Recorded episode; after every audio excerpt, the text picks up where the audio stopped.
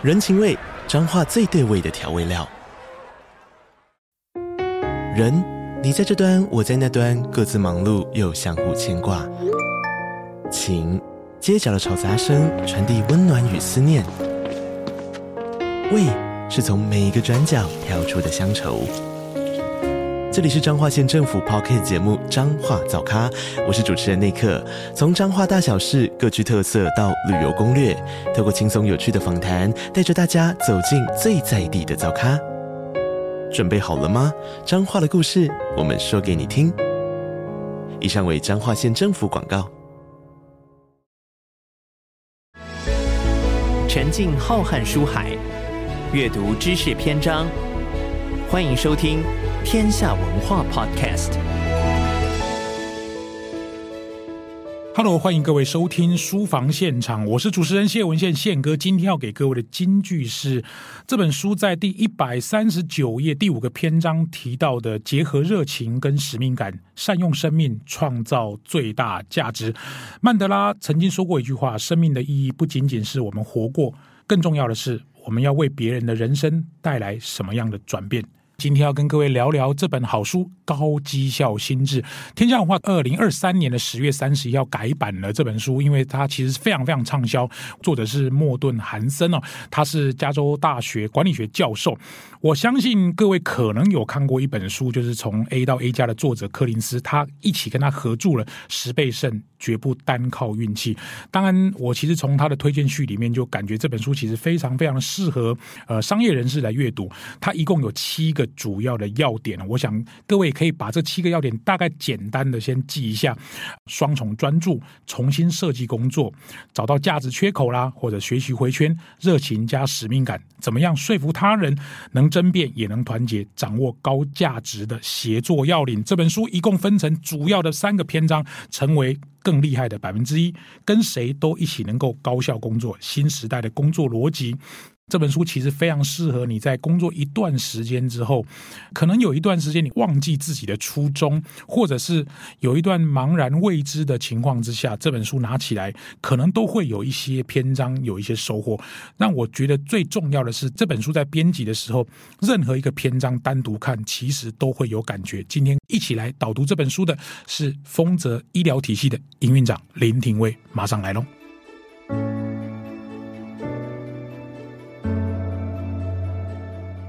Hello，各位亲爱的听众朋友们，大家好，欢迎各位收听书房现场，我是主持人谢文宪宪哥，我们请廷威跟听众朋友们打声招呼。宪哥好，各位听众大家好。好，哎，丰泽医疗体系啊，这个跟大家简单介绍一下，因为你的工作还有你的特殊的这个职业，跟大家分享一下好吗？好的，丰泽医疗体系呢是北部最大的一个基层连锁医疗体系，是桃园为主，也往北部扩展，有二十七间的中医诊所，是跟四间的复健科诊所，我们光是医师的人数。就有大概一百四十位，然后员工有大概接近五百位啊，员工五百，医师就有一百四十位，一百四十位，等于说有二十七间哦。对，二十七间的中医诊所。哇塞，对对对，我家大概距离两百公尺一间啊。我跟廷威认识大概有五六年了，大概六七年应该有了。有有有。那你这个营运长的工作，简单跟大家介绍一下，好不好？OK，呃，其实我们的工作就是呃，协助医师跟同仁在工作上都可以专注在他们自己的呃，比如说医疗啊或管理上面。嗯嗯、那我协助他们能够发挥他们的职能，做得更好。哦、那因为我本业是医师嘛，嗯、所以我能够呃，用医师的视角协助医师去开拓他的职涯。然后跟病人沟通更好，嗯、然后呃，对病人有更大的注意，这样子。因为我去过你的办公室，包含你什么员工的管理啊、对教育训练啊，对对对，什么开店开店选址啊，这个也是你负责。对对对对，对，所以其实就是。总执行长不管的都归你管是吧？呃，总执行长负责策略，哦、那我们呃负责呃实际上的执行跟运营这样、哦、operate。对当然我会选你介绍这本书，当然呃，廷威条件就很好，自己不仅是台大 EMBA 的学生也毕业，对然后这个营运长的工作，然后我看你这个诊所一家一家，现在看到现在二十七家，对，对对，在复制的过程一定也有很多跟高绩效有关的这些策略，或者是你自己怎么样度过一些难关。你怎么看一下这本书呢？高绩效心智。呃，我我很喜欢他提到的这个追求目标跟创造价值的这个部分。嗯嗯、对于医师来讲，看诊看久了累了，他会失去那个价值感。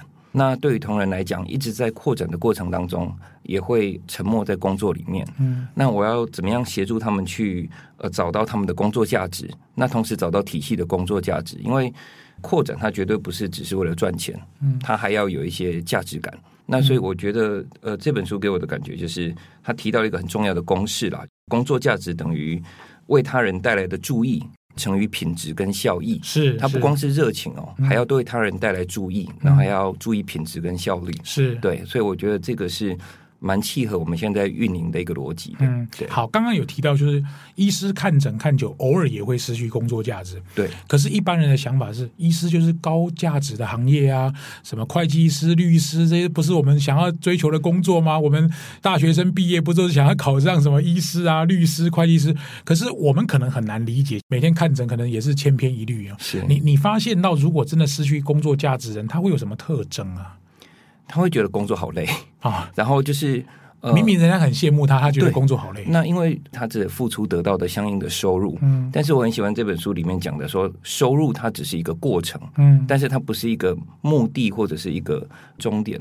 那终点终究还要来自于这种更高价值的一个成就感啊，嗯、或者是对自我的肯定，嗯、对他人带来的注意产生的一个回馈啊。嗯、那呃，就是呃，有时候我们沉默在工作里面的时候，会觉得啊，我每天都在做千篇一律的事情，就算有好的收入，我也会觉得。我到底在干什么？嗯啊、呃，有没有更好玩的事情？嗯，难道我呃创造价值只有这个方式吗？嗯，等等的这些声音从心里浮起，那就会睡得不好啊，嗯、好，那生活品质下降啊，嗯、会觉得自己只剩下工作，嗯、或者是工作在家庭跟家庭没有办法取得平衡等等啦。好，就有点像是我们常讲，有满意的员工才会有满意的客户嘛。是，应该说有满意的。呃，医疗团队才会有满意的病患。对对对，好，所以你的工作可能会有一些时间花在让医师或者整个团队能够运转的更顺畅。对。这本书里面提到还有一个就是学习回圈啊，因为如果你要我做重复性很高，然后时间又很长，虽然可能赚很多钱，我就会觉得越来越就深呢。好，然后我就会开始觉得啊，我自己怎么这么累，然后不要上这么多课。书里面还提到一个用十五分钟让自己焕然一新，把那个技能拆解成行为，一次改一个地方，找人回馈，好，用困难的方式来磨练，然后超越停滞，比一万个小时更重要。因为我们自己在做这个行业的时候，很多人都告诉你说，你要学游泳，你要学打高尔夫球，你要投入什么一万小时，让自己变得更厉害。可是这本书里面谈到学习回圈，就是有点像 PDCA，我们另外一个合伙人讲的这个 AAR 啊，不好要改，然后改了以后再怎么样去自我检讨。廷威也上过很多课，也当过老师，你怎么看学习方面给的建议呢？我非常有感觉。如果说学习的建议来讲的时候。嗯呃，会觉得好像人家给建议，会觉得不好意思，嗯，或者是那是一个困难的感觉，就是被 criticize，嗯，但是其实那个才是我们进步最大的一个动力，因为有人指出来，有一个高手跟你指出来说哪里可以进步的时候，你其实不用一万个小时，哎，你透过他指导的那一个关键点去突破，那个跟这本书讲的双重专注也很有很有关系。我们到底要专注在什么事情上面？如果有高手去给我们做 review。然后我们针对他 review 的事情去专注的时候，嗯、那可以节省很多的时间，也会更有效率啊。嗯，好。那接下来我想要问一个，比如说我在猜你开第一间诊所跟现在开到第二十七间之后，一定是不同的手感的嘛？对对对对。那你怎么利用这种所谓的双重专注或者学习回圈？因为开店选址、经营策略，那应该也有一个学习的那个 circle。你怎么看你自己在这几年的转变呢？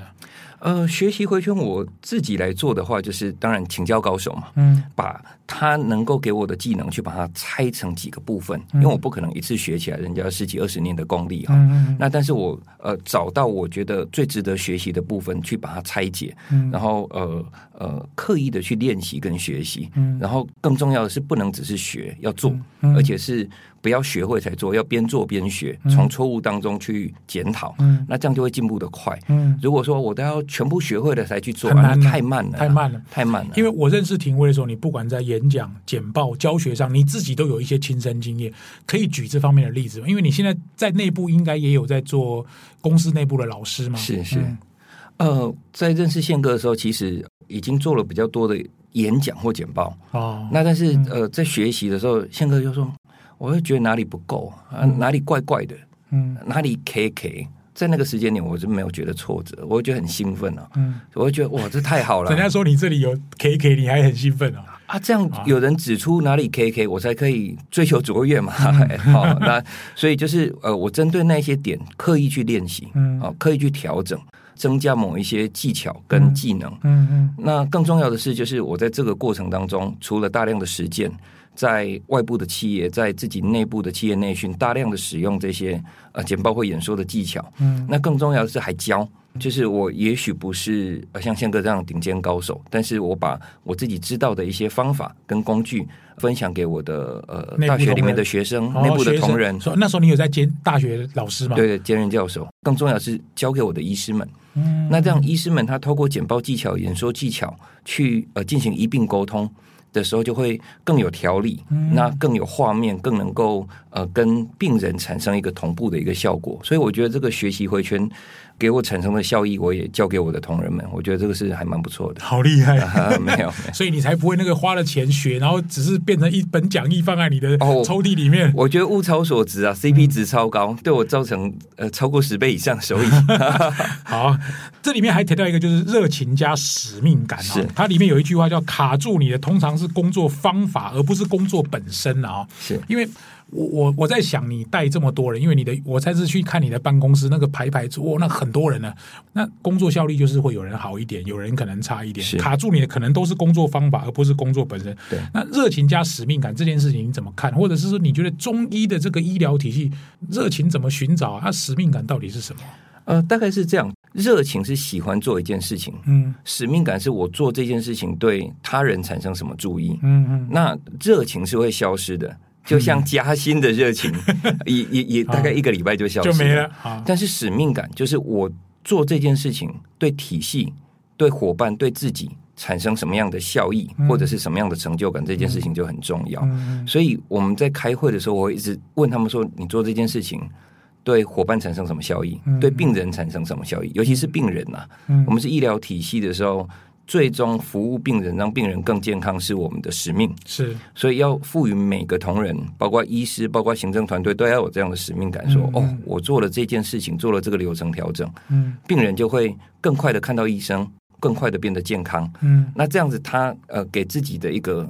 呃，使命他会更愿意去精进他自己的工作，嗯，啊，要不然有一些工作难免呐、啊，就是呃一直在重复倦怠，对，包括就是说团队的一些相处上，他有时候也会觉得挫折嘛，嗯嗯，使命感跟大家一致的目标。比热情还要重要，其实、嗯。好，那我想问一个问题，就可能比较直接一点，因为我知道台湾有很多医疗体系或诊所在医病关系上可能需要再加强，因为现在好像大家都觉得啊，医疗医生也是服务业啊，你要把我好好服务好？我是不知道你们这种中医的体系会有什么。呃，医病关系不良，然后导致第一线的员工、医师跟服务团队有产生挫折。当当你如果是这方面的主管，你要怎么协助他们在这个领域当中脱胎换骨？呃，在这本书里面，它有一个章节叫做“说服巧毅力”。嗯、我觉得这个就跟我一直在带给医师的一个医病沟通的观念很像啊，嗯嗯、就是它其实不是一个敌对的一个状态。嗯，但是很容易变成敌对的状态。为什么？因为病人他就是不舒服来找你的，嗯，身体不舒服，情绪不舒服，等的很久也不舒服 啊啊，所以他跟你产生冲突是很容易的。嗯，那这个时候要怎么样去找到共同的目标？嗯，他不是跟他 argue 啊，他是应该去找到一个共同说，我们怎么来治疗好的病症？这个就说化敌为友。是，那这个观念在专业人士很容易去 miss 掉。嗯，那我们透过实境演练。透过同理心、设身处地的一个思考，那加上呃这个具体的医病沟通的一些呃句式跟方法，嗯，那医师就有办法去掌握这个，也许在学校里掌握的不是那么精准的一些技巧了。那这个其实你沟通加上医术的时候，病人就会。对我们的体系或对我们的医师产生更大的一个信任感。嗯，这就是 Smart Power 巧实力。因为我去过廷威的办公室，是在桃园的办公室，然后我看你的员工人数很多，然后你还有那个书柜，还有那个给员工看书的地方。你平常怎么样去推广这种书的概念，或者是员工这么忙，有时间念书吗？哦，他们绝对觉得没有时间念书啊，啊，觉得被工作占满了。我们业务量又很繁忙，嗯、但是这个就是学习回圈讲到的，每天挤出十五分钟的一个重要性啊。嗯、就是我会要求他们每天十五分钟来分享今天工作找到的价值，或者是今天在工作里学到的东西。嗯嗯。再一个的话，就是我们每个月办理读书会，每个月啊，每个月每个月。我们最喜欢你这种的。对，那因为其实书本真的带给我们力量跟知识啦。哦。那如果停止学习，它真的就没有办法创造工作的价值。所以办读书会的话，呃，每个人要轮流上来分享，跟带领团队讨论，不能都你讲就对了。啊，那我讲，老板讲，老板对，那有什么意思？那团队讲的时候，他的教学技术。解构书的方法，还有自己实际上在书里面得到的学习，嗯、那还有带给别人的一个同理，嗯、就是他自己在工作上跟这个书本上的知识有什么印证，那这样他就会带起一个学习的一个风气啦。嗯、要不然没有那个学习的风气。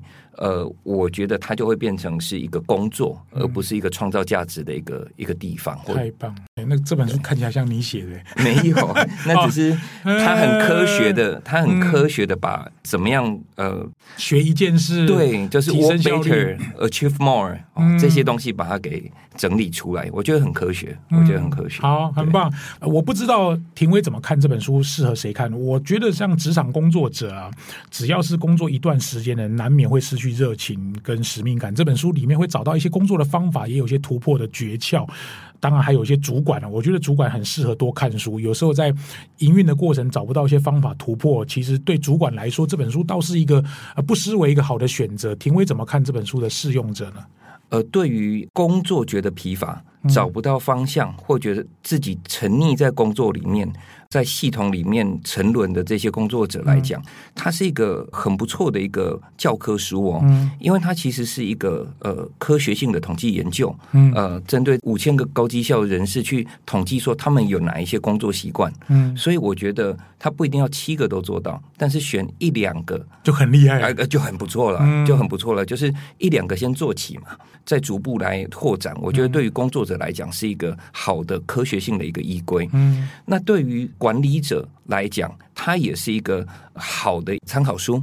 为什么？因为他可以去思考他怎么样带给自己的团队、带给自己伙伴这样子的一个心智，或者是自己的系统有没有朝着带给每个人高绩效心智这样子的一个方向在执行。他在最后面，他讲到了一个很棒的句子，我觉得只要对这个句子有感觉的人。都可以去思考要不要来看这本书。嗯、他讲的说，心智对了，没有做不到的事情。嗯，这是 mindset。mindset。那但对于企业的领导人或者是管理者来讲，他也可以去思考说，团队的心智对了，没有完成不了的梦想。是对，所以要带给团队什么样的心智？我想这本书可以提供给我们一定的参考。哦，太棒了！因为你刚刚谈到书里面特别一个讲，就是五千个研究调查，而且他不是找那种随随便便乱找的人。对对对。那科学化的数据来写下这本书，而不是我自己凭感觉写下来这本书。对，你觉得这两个东西的参考价值有什么不一样？我觉得它会比较有一个大数据，而不是一个标签、嗯、一个印象。因为我们相处的人一百个、两百个，跟他这五千个人的一个统计跟一个线性的一个分析啊，嗯、它会带来一个比较科学性的效应。他没有说怎么样做才是对的，嗯，而是他去观察到人格特质。嗯工作习惯来给你参考，嗯、所以他就不一定说我每一个都要捡起来做，好像这七个都做了才会是成功人士，嗯，而是他是一些某一些好的生活习惯去堆积起来的，嗯。嗯，这样子。好，非常好，因为今天邀请到廷威，因为他自己的工作经验非常的丰富，而且他又有专业者的身份跟标签来导读这本书，我觉得再恰当也不过。这本书推荐给大家，高绩效心智，谢文宪的现场观点，马上回来喽。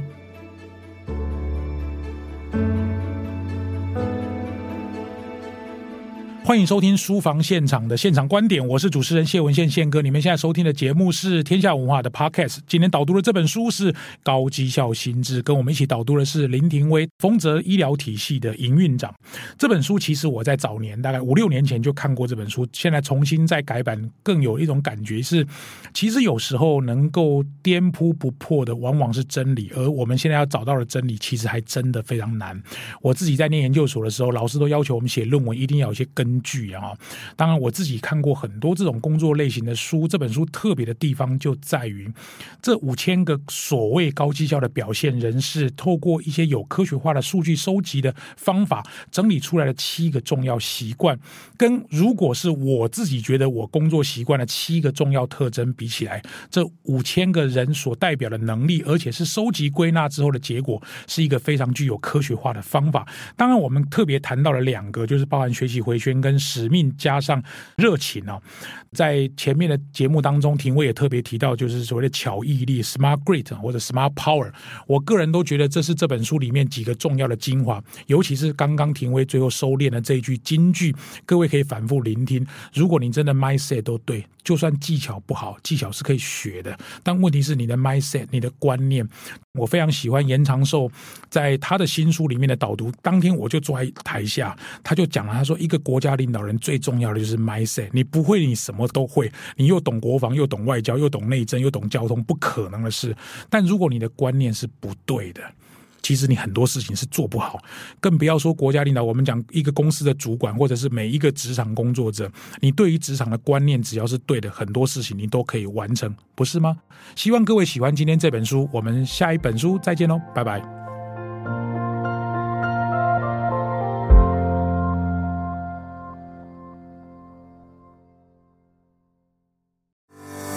填问卷送好书。邀请您现在就到本集节目资讯栏，点击连结参与我们的收听调查。您的宝贵意见会让我们制作出更适合您的节目。只要完整填写问卷，就有机会获得天下文化出版的精选电子书。鼓励你点击连结参与我们的收听调查。